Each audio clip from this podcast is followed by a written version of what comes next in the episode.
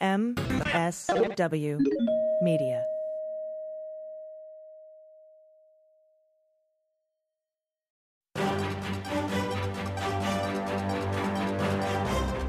In a landmark decision, the Supreme Court protects transgender Americans from workplace discrimination. What does this decision mean?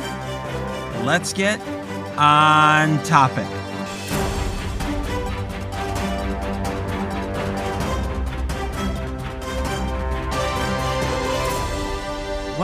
To On Topic, a weekly in depth look at a topic that helps us understand the week's news. My name's Renato Mariotti. I'm a former federal prosecutor, a practicing lawyer, and a legal analyst. And I'm joined by my friend Patti Vasquez, the host of The Patti Vasquez Show, who joins us regularly on this podcast.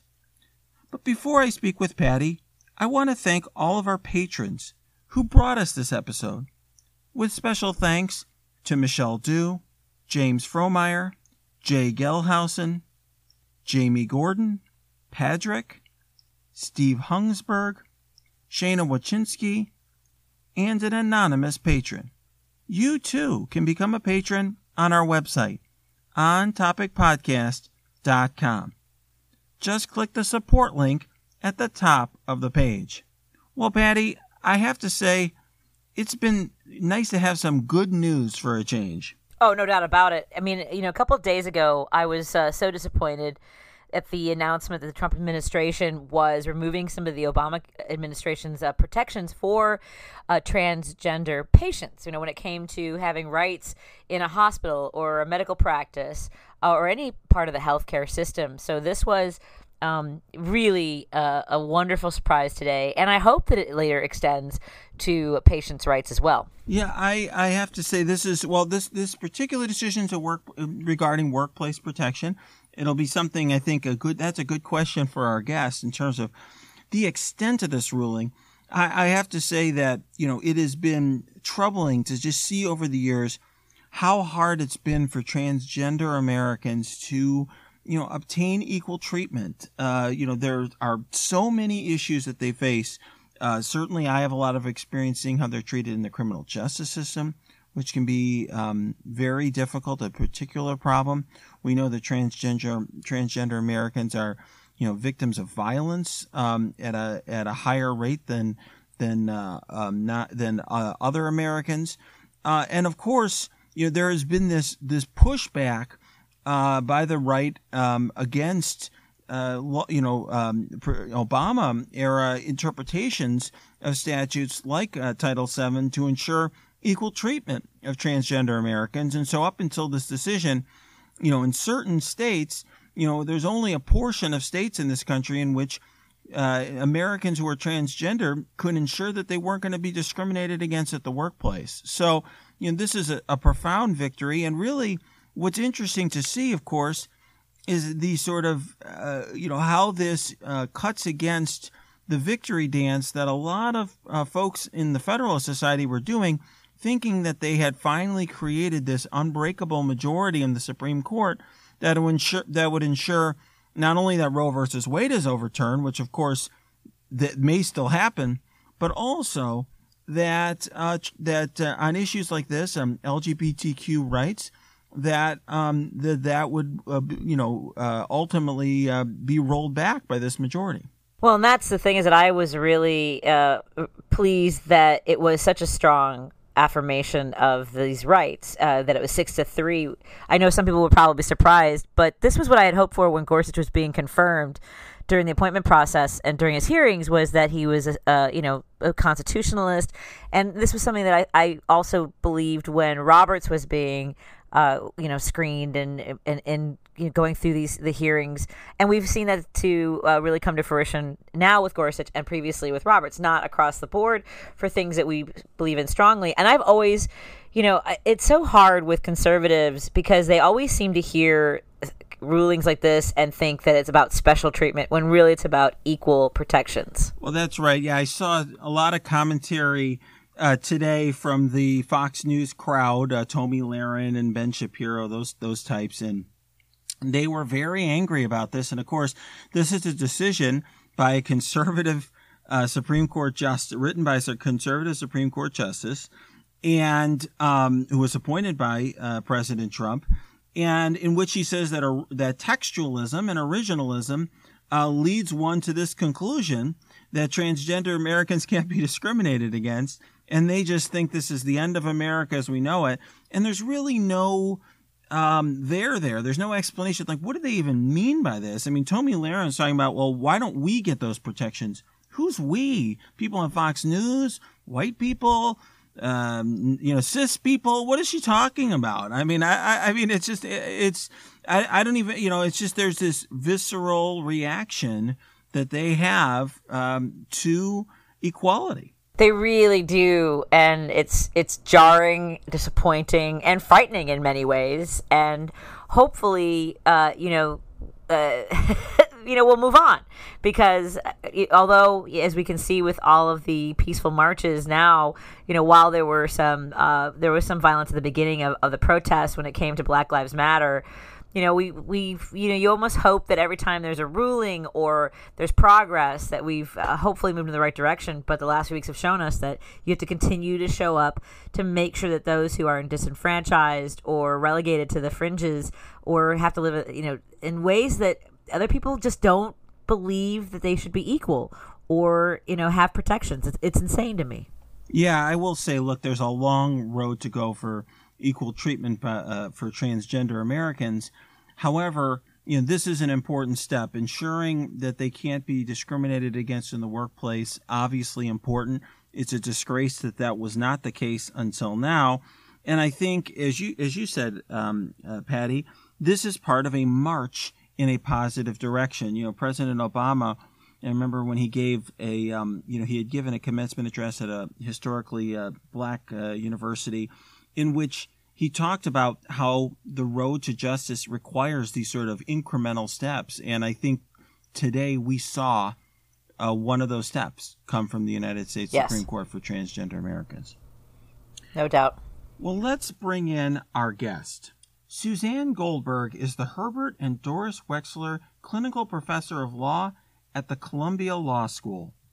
She was the founding director of the trailblazing Sexuality and Gender Law Clinic. And before that, she launched her career as an advocate at Lambda Legal, the country's first and largest legal organization focused on achieving full equality for LGBTQ people.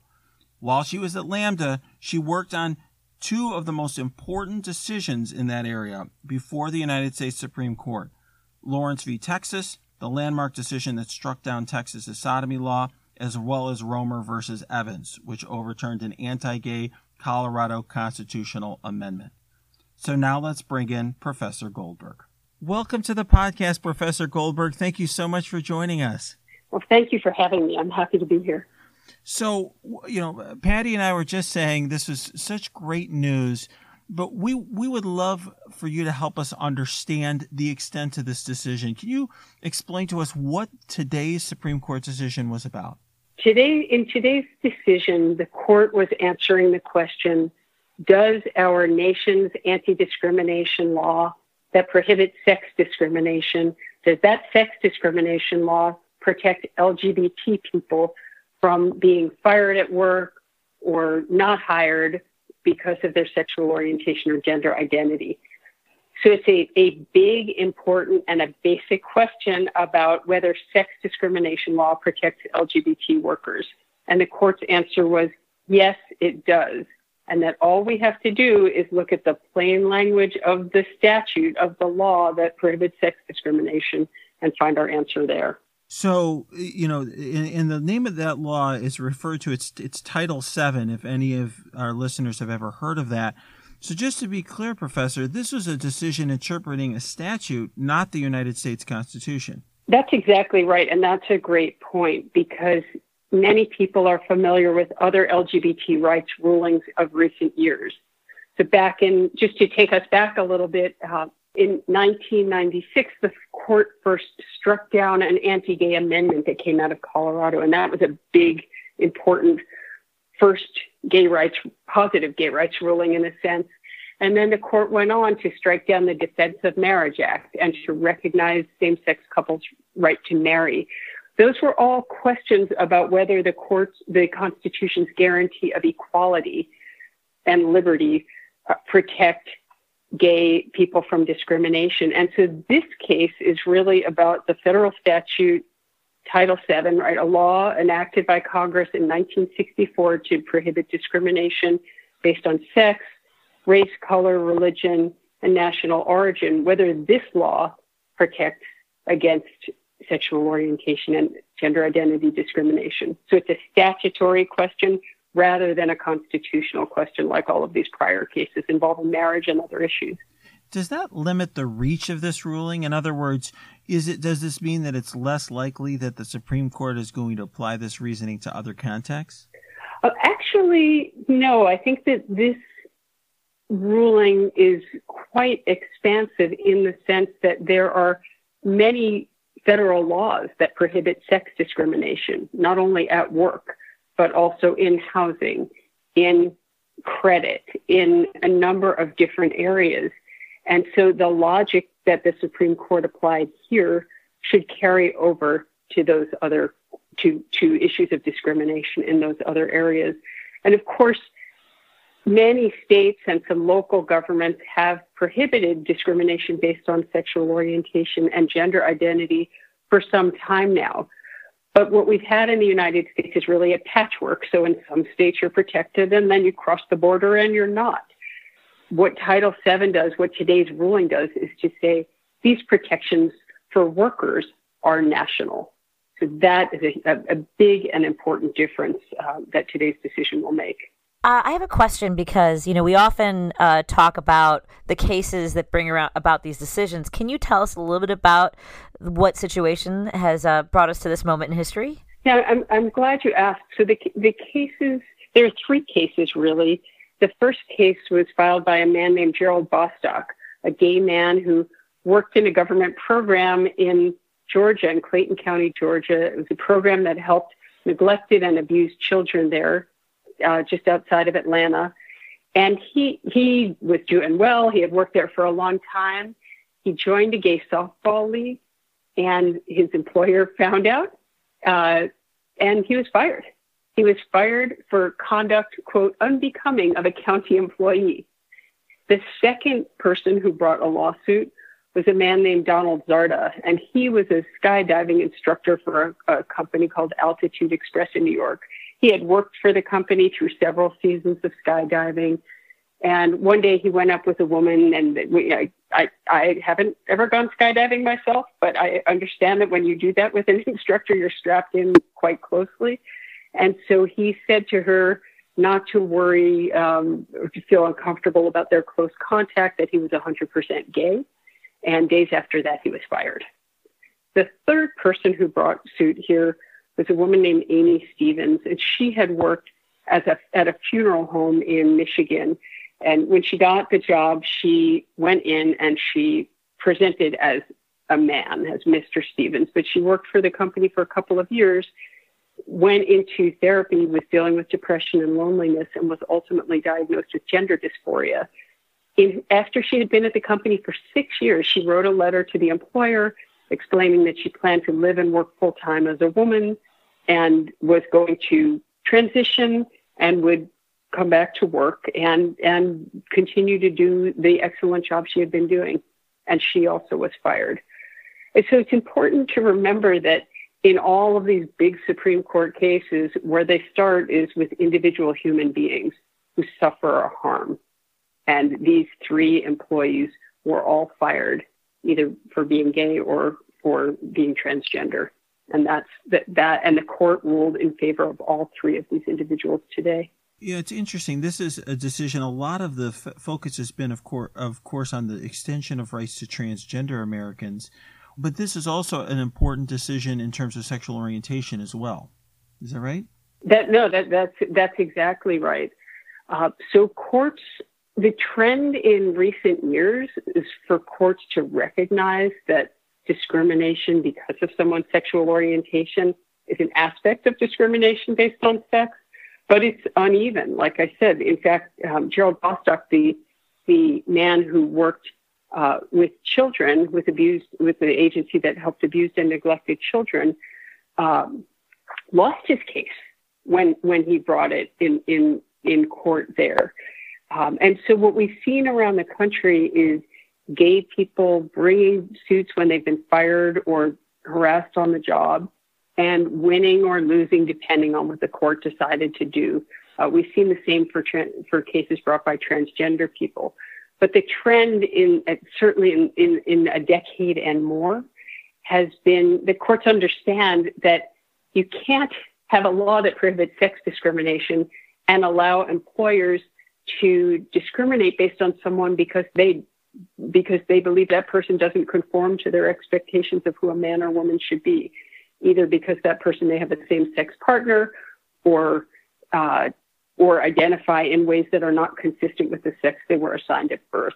And so that then the court, the majority of the court, six to three, understood that today, and that even that understanding, as well as the legal protections that come with it, are enormous steps forward. Not the end of the line at all, but enormous steps forward. Well, we were talking about that, uh, Patti and I were before we brought you into the conversation, which is that you know change you know per, you know particularly for transgender Americans, there's there's, there's a quite a long way to go, and um, you know this is one kind of one step forward. Obviously, as you said, an important step forward but there's still, you know, very unequal treatment of transgender Americans, let's say in our criminal justice system, for example.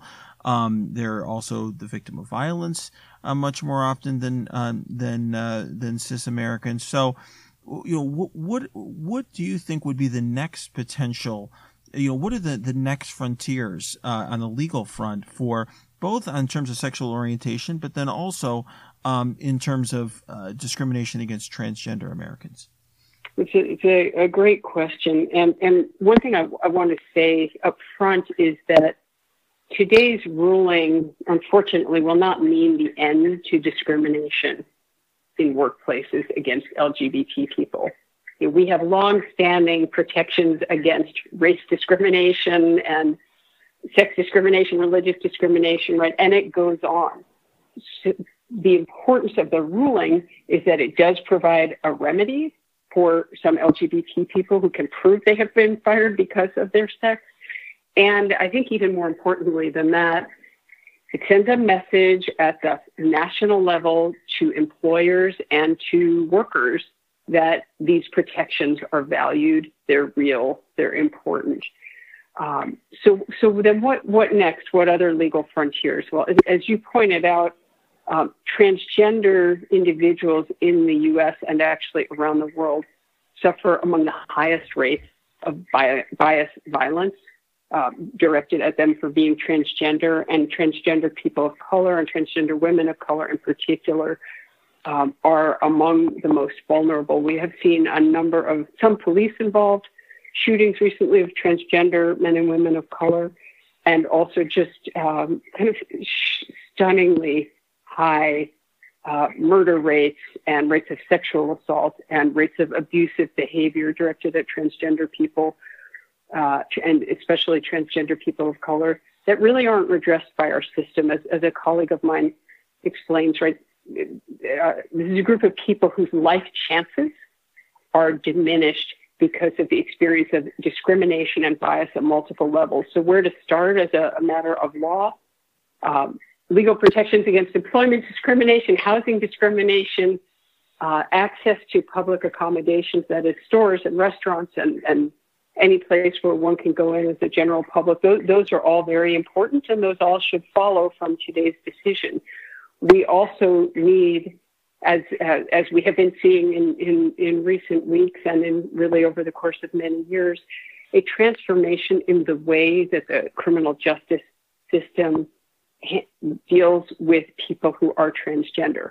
So while there are some small number of prisons and jails that recognize uh, and provide protections to transgender people against who are incarcerated against the levels of violence that they experience, uh, there is not nearly enough. And in fact, many of these systems do all they can to deny treatment for gender dysphoria, to deny access to hormones, to deny access to surgery if that's needed, and and and to expose people uh, to levels of violence that that are appalling. And so the, the, there's plenty of research, there's plenty of documentation. The time is now to start moving to address it. It is a, a, remarkable day, and I, and I have to ask because I've been reading a little bit about the arguments that ma- were made because this was uh, the case was actually before the Supreme Court in the fall, and from what I was reading, while it seemed like Gorsuch might be open to uh, under, interpreting the law in this direction, it also sounded like he was concerned that um, that this would be a social uphe- upheaval that could uh, be entailed in a decision that Title Seven covers sexual orientation. Were you surprised by today's ruling? Uh, yeah, I was not. Um, I really, I, I, I, you know, I'm an optimistic person in general. The glass is more than half full, uh, but I, and I'm not a betting person. But if if I was, I, I, I don't, I, I would have declined to bet on this one because it is, you know, it's it's it's uh, just was not clear either from the oral argument or from the general disposition of the court which way this would go. I mean, I, I will say that I see the issue before the court, right? This this straightforward question about what sex discrimination law means. That, that that's a nonpartisan question, and this should not be a partisan issue.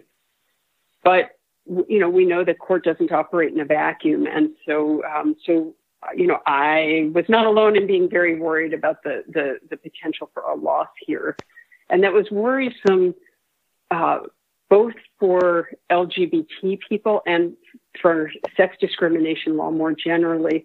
I filed a friend of the court brief in the case on behalf of women who are CEOs and C-suite executives. Um, Shonda Rhimes and Sheryl Sandberg were among two of, of my clients in that brief. And the point of their brief was that sec- the court should not carve a hole in sex discrimination law and say, well, you can permit sex stereotyping of LGBT people while protecting w- women generally against sex stereotyping. You can't do that, right? It doesn't. It's it's illogical and unsustainable as a as a distinction. So there was a big worry about whether whether sex discrimination law would be gutted, and I'm quite relieved to to see that it it was not. still still catching my breath about that. well, speaking of sort of illogical, I, I did want to talk a little bit about Justice Alito's dissent. You know, he seemed particularly upset about this decision. It was very pointed, and he essentially accused Justice Gorsuch of you know, flying a false flag of originalism, like pirate ship, like a pirate ship, I think was the metaphor he used. Mm-hmm. I thought it was pretty bizarre. I was curious what your take was on uh, Justice Alito's dissent. I read the dissent as a classic dissent from a Supreme Court decision that recognizes the rights and the basic humanity of LGBT people, right? We've seen this in every single case where uh, the court has recognized rights of, of gay people in the past. And usually that mantle was taken up by Justice Scalia, who would talk about the court sort of, you know, engaging in a cultural revolution or, or there are other decisions where, where for example, in, in the marriage context, Chief Justice Roberts talked about the court stepping in and, and legislating. And so it, it's, it's, it's sort of the, the go-to cry against the the solid reasoning of, of the court, which was to look at the term sex and ask, well, if an employer treats people differently because of the sex to whom that person is attracted or because that person doesn't match their expectations about who a man or woman is, that looks like sex discrimination. And so when Justice Alito says, well, no, no, no, it, it, doesn't, uh, he, he's got a, a tough argument to make. And it is striking that this decision came down six to three, meaning that Chief Justice Roberts also joined the majority here. Yeah, it seemed to me that in, for transgender Americans, in some ways, the argument can be even stronger that this is sex discrimination because they would not be transgender if their sex were different.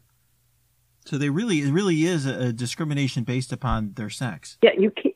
I think that there, you you can't the trans the concept of transgender has gender built in, right? Um, and and the um, there there's a, a great quote from Justice uh, Gorsuch's opinion that that makes it all pretty clear. Um, uh, just trying to to to find it for you, um, and maybe I'll, I'll I'll find it in just a second. But he just makes make he makes he makes the point that look we an, take a, take an employer who fires a transgender person who was identified ma- as male at birth but who is who now identifies as female. If the employer keeps an employee an identical employee who was identified as female as female at birth and now identifies as female but says okay person who's transgender you amy stevens you you were identified as male birth and now you're identifying as female. What and i'm going to fire you right what could that what could explain that other than i don't you know i object to your sex right? I object i to to the way in which you don't conform to my expectations of being someone who is female or someone who is male right? The employee as the court says the employee's sex plays an unmistakable and impermissible role in the discharge decision.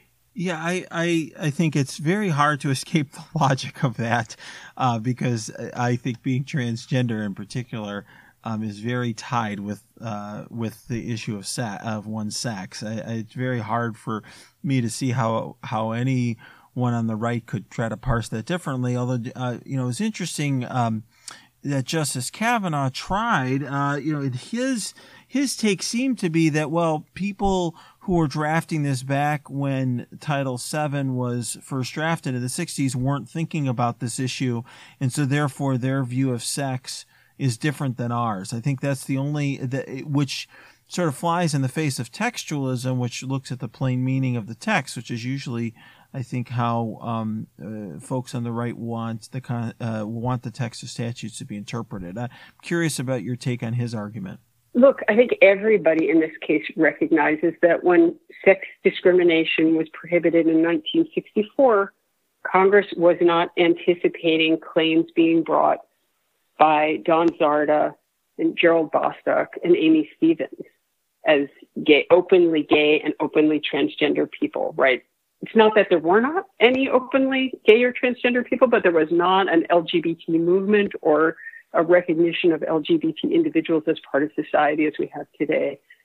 Uh, but that's not the end of the conversation, right? So the Supreme Court, uh, when when Title VII was enacted in 1964, I don't think anybody believed that Congress was thinking, well, this is going to prohibit sexual harassment in the workplace, or as the court recognized in 1999, this will prohibit sexual harassment between people of the same sex what the majority decision does is go back to the fundamental language, the, the core language of Title VII and says, well, what does, you know, when Congress said sex discrimination is prohibited, it didn't qualify that. It didn't say except when people are transgender or except when people are gay or except when a woman brings a claim of sexual harassment or a man brings a claim of sexual harassment against another man. What it said was sex discrimination is prohibited by employers, and employers may not make decisions because of an employee, an individual employee's sex. So, you know, I understand perfectly well that Justice Kavanaugh and Justice Alito and Justice Thomas, who signed on to Justice Alito's opinion, don't like the outcome here, but their analysis um, uh, seems seems oriented to achieve an outcome they prefer rather than an analysis that is consistent with reading the plain language of the statute. Which is ironic because, yeah, that is usually the drum that is beaten from the right is to look at the plain language of the statute and ignore everything else. You know, I will note that there's plenty of um, instances in which circumstances have changed different and, and make the situation different from what people um, uh, thought when they were drafting a document. I mean, that the framers of our Constitution didn't contemplate an air force, uh, but we still have one, uh, and uh, and we recognize um, um, the authority of the president and the authority of Congress with respect to an air force in the same way that we that we do respect, you know, with respect to other branches of the military that were more um, within the contemplation of the people who created the Constitution. So it's it's not hard, I think, to fish. It probably could come up with thousands of of examples. Um, and and this, I think. Um, uh, you know the logic here is pretty unescapable, and I, I thought that what was interesting for me to see was the reaction more broadly to this uh, decision. Um, really, um, uh, lots of people decrying this as sort of the end of our republic. Uh, a lot of folks on the right. I guess for, for you, someone who's a veteran of fighting these battles in the legal system, this is probably all too familiar. Yes, it is. It, it, it is familiar. You know, when I, when I was working on some of these cases in the 1990s and we started to win, right? So the court recognized uh, that the Constitution doesn't sort of carve out an exception and say gay people aren't protected, or in the marriage context where the the where lower courts and ultimately the U.S. Supreme Court recognized that you know the Constitution's equality guarantee does apply to gay people, right? When the court struck down Texas's so-called homosexual conduct law, and and you know relieved us of a decision uh, in an earlier case that said that well the moral disapproval of a majority would be enough to to impose special penalties on gay people, right? There was, you know, the, the response from those who disagreed would say, you know, the sky is falling, the republic is falling, we are we are going to collapse as a society. But what we know is that every time the court has issued a ruling that recognizes um, the equality of people in this society and the humanity of people in the society, we've actually become stronger as a republic. Um, same-sex couples have been getting married for a long time in the United States, and and while the sky may be falling for other reasons, it's not because of gay people getting married to each other. And so that that's a you know this this is a, a, a critically important piece. I used to describe this as as the country as in kind of an adolescent rebellion against gay rights, so that you know the door would be slammed and people would be saying no no no, but but ultimately we mature as a nation and the door reopened and gay couples get married and have kids and transgender people hold a variety of positions in the workplace just like non-transgender people, and, and life does continue to go on, and, and we are the better for it.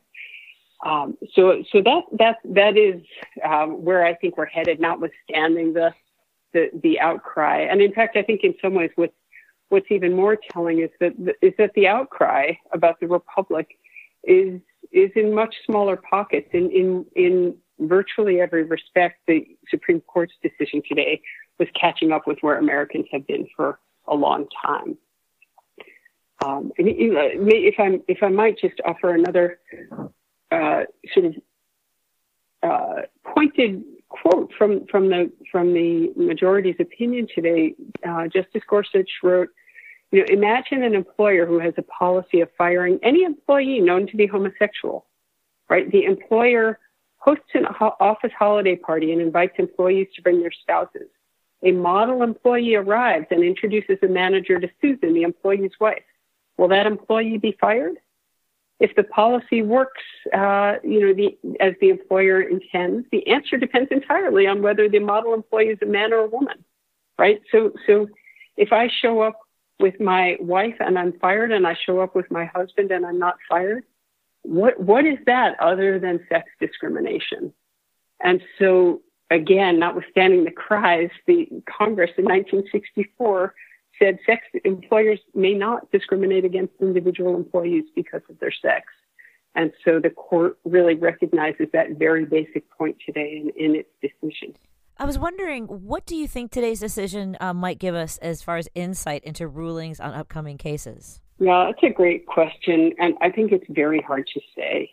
You know, we have seen over the past years that the court has recognized has has recognized the rights of gay people, while, for example, uh, cutting, you know, uh, sort of gutting important parts of the Voting Rights Act, which prohibits race discrimination in voting. Um, we've seen the court recognize the rights of gay people while cutting back on protections for immigrants. So, so it, I, I, don't know the answer to that question. Um, you know, we the the court has tread an uneven path with respect to civil rights, uh, with respect to abortion rights. There are there's an important case we're still awaiting about the DACA program that provides important protections to undocumented young people. A very important case cases coming up related to abortion. So we, we, we hard to say, very hard to say.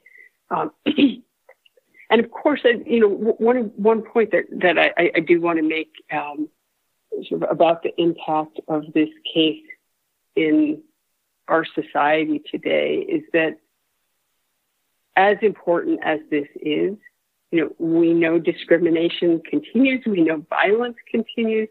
We know that uh, employees continue, workers continue to face all sorts of challenges at work related to sexual harassment, related to race discrimination, religious discrimination, as well as discrimination based on sexual orientation and gender identity. And so at the end of the day, we must have legal protections but what we also must have are employers who are serious about addressing the culture in their workplace that allows discrimination and bias and harassment to go on. And we know that outside of the employment context, we need the same as well.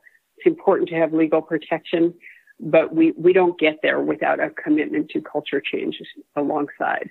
Wow. I think that's actually a, a fantastic point at which to end this conversation because I think uh, I think that's actually very profound. I I I really appreciate you coming on, Professor. I learned a lot from this conversation. I think Patti and I were both excited about the result, but very eager to learn more. And I I really appreciate your insight. I very much appreciate the chance to have a conversation with you. These these issues are important um, for right now and for how we think about our, our future. If our listeners are interested in getting more involved on this issue, if they want to potentially do do something themselves to support an organization, for example, that defends um, the rights of of LGBTQ Americans, where where where can they go? Sure. So I'm going to list for you the names of a handful of organizations right now um, where they can, that people can support.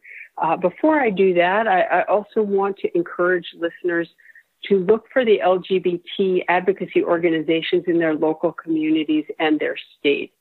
Because these issues continue to be challenging and there are ways to get involved in the day to day efforts to make change at home.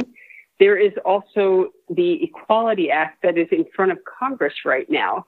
And that is the uh, another important place where letters and actions are welcome to get in touch with your congressperson, especially your senator, and ask them to move this forward.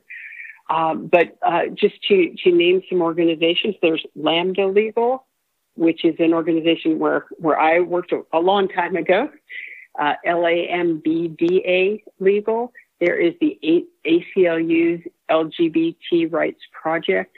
There's the National Center for Lesbian Rights. There is the gay and lesbian advocates and defenders, which works in New England. And all of these organizations have a long history of working on in LGBT legal advocacy, and all um, are in there in these cases, and all will continue to be in there to, to fight for LGBT rights across a variety of issues for a long time to come. Well, thank you again, uh, and uh, we are ho- hopefully going to be looking forward to continued, you know, steps towards uh, equality and equal treatment uh, for LGBTQ Americans. So, thank you very much, Professor. Thank you so much for having me. I've enjoyed talk- the conversation. Thank you for joining us for this episode of On Topic. Please subscribe to this podcast, go to your app and review the podcast, and join us for our next episode. I'm Renato Mariotti. Until next time, let's stay on topic.